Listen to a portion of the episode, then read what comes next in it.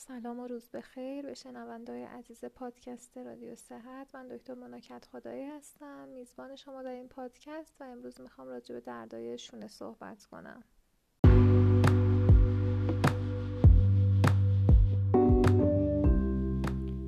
گاهی دونستن یک جمله باعث میشه چند سال دیگه آدم سالم تری باشیم یا حتی چند سال بیشتر زندگی کنیم.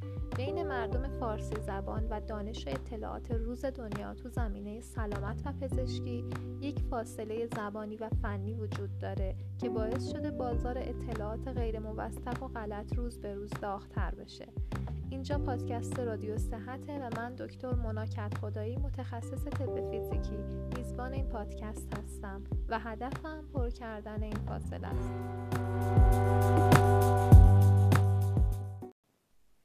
امیدوارم هر جا که هستین شاد و سلامت باشین و این بحران کرونا که سایه انداخته روی تمام دنیا حداقل آسیب و اثر رو بهتون رسونده باشه توی این شرایطی که بیرون رفتن واقعا توصیه نمیشه مخصوصا اگه ضروری نباشه. فکر می‌کنم بیشتر از هر وقت دیگه به اطلاعات پزشکی مجازی احتیاج داریم.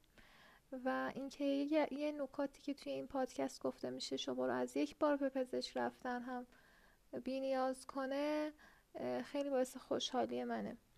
امروز می‌خوام راجع به دردای شانه صحبت کنم. دردای شانه علل مختلفی داره. قبل از هر چیز باید اونایی رو که عللی رو که ناشی از یه ضربه اخیر یه ترومای اخیر باشه بذاریم کنار. ما راجع به اونا امروز صحبت نمی کنیم اونایی که ممکنه در رفتگی یا شکستگیشونه داده باشه اونا یه قضیه متفاوتیه. الان راجع به دردایی صحبت می‌کنیم که بدون سابقه ضربه خاصی شروع میشن. می‌تونن حاد باشن معمولا کم کم ممکنه که مزمنتر بشن ممکنه چند ماه طول بکشن یا حتی چند سال. علل مختلفی دارن. من امروز روی یکی از علل بسیار شایع ترش می‌خوام فوکوس کنم ولی یه دوری روی تمام علل دردای شانه تقریبا علل عمدهشون می‌زنم. یه سری علت های درد شانه شایع تره. مثل همین موضوع که امروز بخوایم راجبش صحبت کنیم که التهاب تاندوناست یعنی یه تندینوپاتی.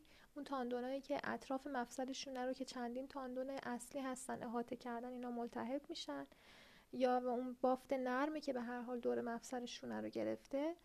یه علت شایع دیگه است یه مشکلی دیگه شاید شنیده باشین به اسم شانه یخزده یا فروزن شولدر که این یه مشکلیه که توی افراد دیابتی هست و معمولا تو افراد دیابتی هست شرایط خاصی داره.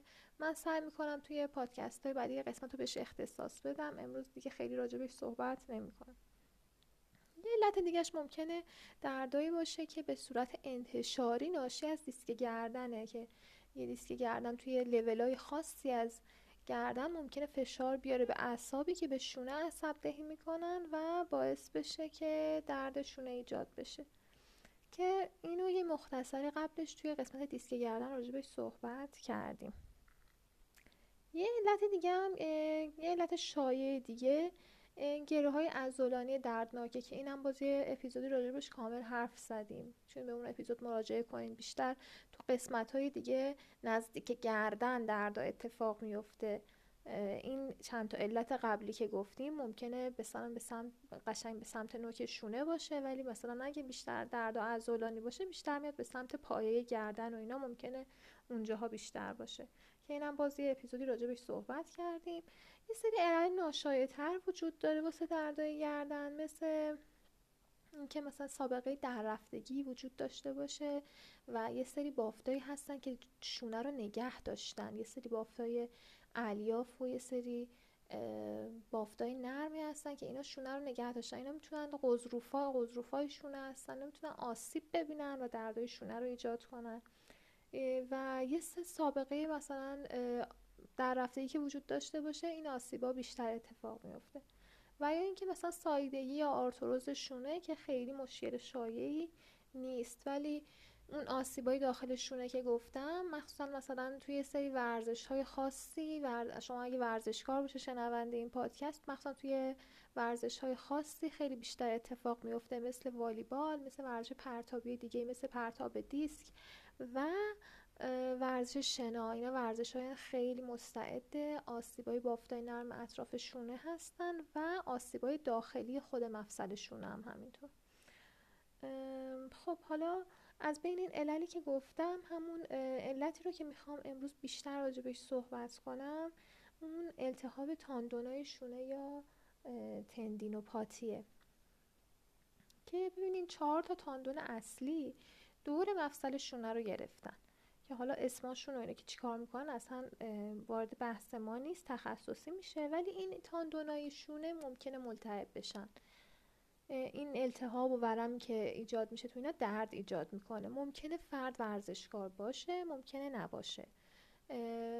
تو هر دو گروه ممکنه اتفاق بیفته و اینکه اگه این التهاب پیش بره و بهش بیتوجهی بشه طوری که مثلا خیلی تو خیلی از مریضا مخصوصا مریضای مسنتر اتفاق میفته ممکنه منجر به یه سری پارگی های نسبی یا حتی پارگی های کامل تاندون شونه بشه که خب یکم نادرتره ولی به هر حال ممکنه اتفاق بیفته و حالا من اینو بگم بهتون همینجا که راجع به پارگی ها صحبت کردیم ممکنه یکی شن... یه سری شنونده های این پادکست این سابقه رو داشته باشن که یه امارایی از شونهشون گرفته باشن و بهشون گفته باشن یه پارگی نسبی توی یکی از تاندونای شونهشون دیده شده. من باید بگم که اینو من حالا جلوتر کامل توضیح میدم.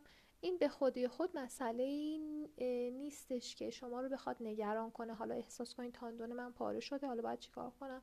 نه توی روند توانبخشی و بازتوانی خیلی تفاوتی ایجاد نمی‌کنه. چون معمولا این پارگی یه سری پارگی نسبی و بیشتر اوقاتی پارگی ظریفی هستن و اصلا چیزی نیست که حالا شما فکر کنید به خاطرش باید حالا جراحی انجام بشه. معمولا اینطوری نیست.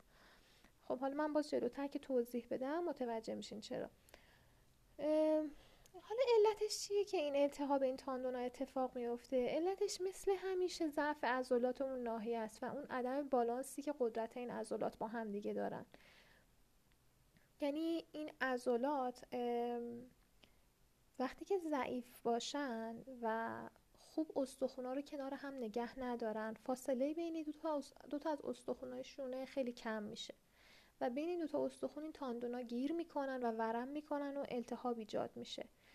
حالا تو افرادی که ورزشکار نیستن که علت مشخصه خب مثلا اون عضلات دیگه خیلی ضعیف شدن خوب استفاده نشدن تقویت نشدن ورزش باشون انجام نشده و حالا این اتفاقی که میفته اینه که این ضعف عضلانی منجر به این روند این اتفاقات میشه. ولی به طور خاص یک مشکلی هست تو افراد مثلا غیر ورزشکار خب بیشتر که اینو بهش میگن راوند شولدر یعنی حالت مثلا می‌خوایم فارسی که ترجمهش کنیم حالت مثلا افتادگی یا اون حالت قوزی رو که شونه ها و انحنای سینه ای ایجاد میشه رو میگن. دقیقا اتفاقی که میفته اینه که یک position خاصیه یه حالت خاصی شما خی... تو خیلی از افراد می‌بینین که اون یه حالت قوز کرده یه شونه ها به سمت جلوه کتفا از هم فاصله داره گردن هم یه کمی به سمت جلوه. این خیلی حالت بسیار مضریه هم واسه شونه هم واسه دیسک گردن و خیلی مشکلات از این منشعب میشن. همین الان که نشستین اگه سعی کنین کتفاتون رو به هم نزدیک کنین طوری که اون احساس کنین یه خط وسط بین کتفا رو قشنگ سفت کردین. متوجه میشین چقدر تا فاصله چقدر فاصله دارین تا حالت طبیعی. یعنی مثلا یه هم می‌بینین اگه می‌بینین خیلی دیگه راست میشین می‌فهمین که شما یه راند شولدر حسابی دارین و باید روی این عضلات کار کنید به هر حال این یه حالتیه این حالت قوز کردگی که خیلی هم واسه شونه مضره هم واسه گردن. اما افراد ورزشکار چرا دچار این مشکل میشن؟ اونا که دیگه خب ورزش می‌کنن و حتی ما داریم آدم هستن که بادی بیلدینگ کار می‌کنن. قشنگ نگاه می‌کنی عضلات برجسته ولی متوجه میشی که این مشکل رو پیدا کرده. چرا؟ به خاطر اینکه این عضلات شونه باید با یه ترتیبی تقویت بشن که این ترتیب مهمه. یعنی اگه شما یه عضلاتی رو بیشتر تقویت کنی و یه عضلاتی رو کمتر باز همین اتفاق میفته یعنی بالانس قدرت عضلات برقرار نیست. مخصوصا حالا به طور خاص که بخوام بگم عضله سرشونه یه عضله هست که بهش میگن عضله دلتوید یا عضله مثلثی. که این عضله خب وقتی روش کار بشه خب آدم سرشونه میاره خیلی عضله پرطرفداریه واسه اینکه تو بادی بیلدینگ روش کار بشه. ولی اگه قبل از اینکه این عضله رو تقویت کنید عضلاتی که کتف و نگه میدارن عضلات دیگه شونه عضله دوسه رو تقویت نکرده باشین این باعث میشه که خودش خیلی مستعد این اتفاق تاندینوپاتی می‌کنه آدمو. و یه علت شایعش همینه. خب پس هم تو ورزشکارا می‌تونه اتفاق بیفته هم تو افراد غیر ورزشکار. علائمی که داریم توی درد شونه معمولا خب بیشتر از همه همون دردیه که مخصوصا توی سری حرکات خاص این درد بیشتر میشه. مثلا توی این تشخیصی که ما داریم راجع بهش صحبت می‌کنیم وقتی دید فرد دستش رو بالا میاره یا تو حرکاتی که دستش رو پشت سرش می‌بره دردش خیلی شدید میشه. یه وقتی اینقدر درد شدیده که مریضا میان اصرار می‌کنن ما که عکس بگیرین چون من مطمئنم که مثلا من اینجا استخونم شکسته یا یه مشکلی داره اینقدر که درد عمیقه به نظر میاد درد استخونی باشه. ولی در حقیقت مشکل بافت نرمه. درمانش به این صورته که اگه پزشک شما برای شما این تشخیص رو بذاره یه سری بر حسب اون شدت درد شما یه سری انتخابای درمانی وجود داره که می‌تونه براتون تجویز کنه. ولی یه سری رعایت ها هست که حتما خودتون باید انجام بدین. مثلا اینکه دست رو تو اون حالت هایی که درد می‌گیره قرار ندین. اگه مثلا یه وسایلی دارین که تو طبقه های بالاتر هست باید دست رو بیارین بالا یا مثلا توی آشپزخونه وسایلی هست که تو کابینت های بالایی هست. باید اینا رو منتقل کنین پایین که نخواین دست رو خیلی بالا ببرین. و اینکه از حمل چیزای سنگین به مدت طولانی مخصوصا اجتناب کنین کیسه های خرید و اینا سعی کنین یه سبدی چرخی به خودتون ببرین. و اینکه یه اگه ورزشکار هستین و این دردشونه رو پیدا کردین اکیدن باید تا وقتی که دردتون بهتر بشه و به صورت مرحله به مرحله دوباره ورزش ها رو تمرینات اصلاحی رو شروع کنین باید از اون ورزش های معمولی که مخصوصا باعث دردشونتون بشن اکیدن باید خودداری کنین.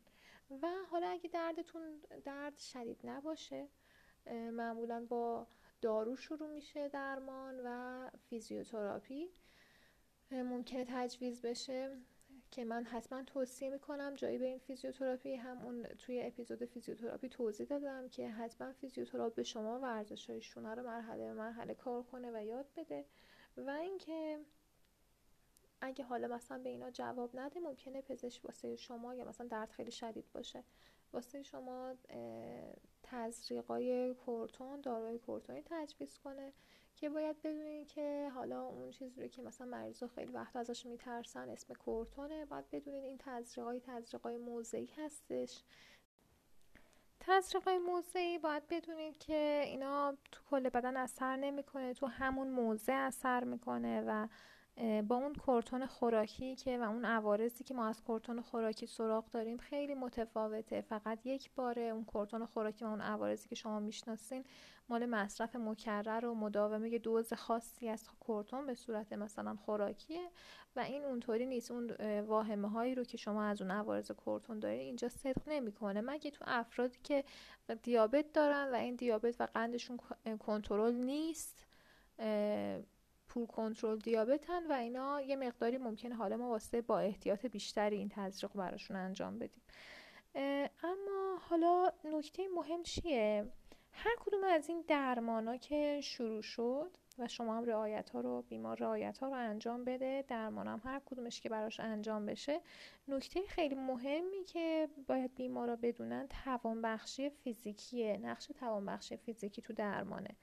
که هم باعث بهبود سریعتر میشه و همین که جلوی اودای بعدی رو می‌گیره. توانبخشی فیزیکی یعنی چی؟ یعنی مشکل رو از ریشه برطرف کنیم شما اگه با مسکن و دارو و فیزیوتراپی فقط درد رو از بین ببرید یا التهاب موقتا از بین ببرید ممکنه باز در اثر انجام کارهای روزمره یا همون ورزشهایی که انجام دادین به صورت اشتباه دوباره اون درد برگرده حتی بدتر از قبل. ولی مهم اینه که شما این عضله رو عضلات شونه رو به صورتی تقویت کنین به صورتی باز آموزی کنین که دیگه این درد برنگرده و این مشکل از ریشه برطرف بشه. از اینجا بعد من اسم یه سری تمرینات رو میگم یه سری تمرینات اصلاحی رو اسم می‌برم. چیزی که لازمه بدون اینه که خب محتوا الان صوتیه و نمیشه این تمرینات رو نشون داد. من هم اسم انگلیسی تمرینا رو توی سعی می‌کنم تو نوت پادکست قرار بدم و هم اینکه شما می‌تونید این اسما رو دونه دونه سرچ کنین توی Google Image و اون عکسایی که میاد بالا تا یه حد زیادی گویای تمرین هست و یا مثلا تو یوتیوب search کنین بیشتر توضیح داده باشه اصلا تصویری هم ببینین. هم می‌تونین که به اینستاگرام من مراجعه کنین. سعی می‌کنم تو چند روز آینده این تمرینات رو بیشترشون رو حداقل به صورت تصویری توی پستای اینستا قرار بدم. اما مرحله اول تمرینات که سری پس این تمرینات اصلاحی رو می‌خوام صحبت کنیم راجع به درد شونه که این تمرینات گام به گامه و باید مرحله مرحله انجام میشه. تو مرحله اول ما می‌خوایم فقط دامنه حرکتی از مفصل شونه برگرده. یعنی دست بتونه تو تمام جهات بتونه درد حرکت کنه. خب یه سری تمریناتی داریم که مخصوص این قضیه هستن مثل تمرینات پندولوم یا تمرین دست پاندولی وال واکینگ و تابل اکسرسایز که یک تمرینی هست که با در دست گرفتن حوله تو دستا انجام میشه. حالا من اینا رو فقط اسمشو میگم. تمام این سه تا تمرینی که گفتم مخصوص این هست که دامنه حرکتی رو بدون درد بکنه. یعنی شما بتونی مریض بتونه بدون درد دستش رو تو تمام جهات حرکت بده. این هدف اول ماست. و اینکه یه سری تو مرحله اول عضلات کتف رو هم ما سعی می‌کنیم تقویت کنیم. عضلات کتف خیلی مهمن توی دردشونه. کتف اگه درست نگه داشته بشه دردشونه خیلی کمتر میشه. درد عضله مهمی که عضلاتی که تقویت باید بشن توی این مرحله عضلات کتف با وال, وال پوشاپ خیلی خوب می‌تونن تقویت بشن. که حالا باز من باز عکس اینو سعی می‌کنم تو اینستاگرام بذارم. تو مرحله دوم دیگه میریم سراغ تقویت بقیه عضلاتشونه. تو مرحله قبلی عضلات کتف رو تقویت کردیم دامنه حرکتی بدون درد شد. حالا عضلات شانه بدون تقویت میشن. که این پوشاپ هست روینگ هست و شولدر اینا تمریناتی هستن که میشه انجام داد. توی مرحله بعدی تازه می‌رسیم سر اون تمریناتی که حالا مثلا شما فرض کنید اگه مثلا باشگاه میرین یه تمرین ساده مثل دنبل زدن رو بهتره تا این مرحله انجام ندین. چه برسه بقیه ورزشا به خاطر اینکه تازه تو این مرحله است که می‌تونیم یه تمریناتی مثل دنبل شونه و اینا رو بدیم به مریض انجام بده. توی این مرحله اتفاقی که میفته سعی می‌کنیم تمریناتی بدیم که حالا کنترل درست عضلات بیشتر آموزش داده میشه. یه مسئله داریم تقویت عضلات یه مسئله اینه که یه جوری عضلات کنترل بشن که حرکت اونا به نحوی باشه که کمترین آسیب رو به مفصل و بافت نرم شونه وارد کنه. توی این مرحله پس تمرینات به سمت کنترل درست عضلات میره. یه مرحله بعدی هم هست به اسم task specific یعنی تمریناتی که مخصوص هر فردی داده میشن. ممکنه یه فرد یه ورزشکاری باشه توی رشته خاصی مثل همون والیبال مثل شنا. ممکنه فردی باشه شغل خاصی داشته باشه که نیاز به فرم خاصی از حرکات شونه رو داره. ما تو این مرحله میریم سراغ تمریناتی که بیشتر مخصوص اون کاریه که اون فرد می‌خواد انجام بده و شاید مثلا اینو به مریضای دیگه با مشکل مشابه ندیم. خب امیدوارم توضیحات این اپیزود پادکست راجع به درد شانه براتون مفید واقع شده باشه. خوشحال میشم اگه سوال نظر یا کامنتی دارین تو قسمت کامنت ها برای من بذارین و اینکه اگه دوست داشتین این پادکست و این اطلاعات رو با دوستاتون به اشتراک بذارین. خیلی ممنونم و خداحافظ.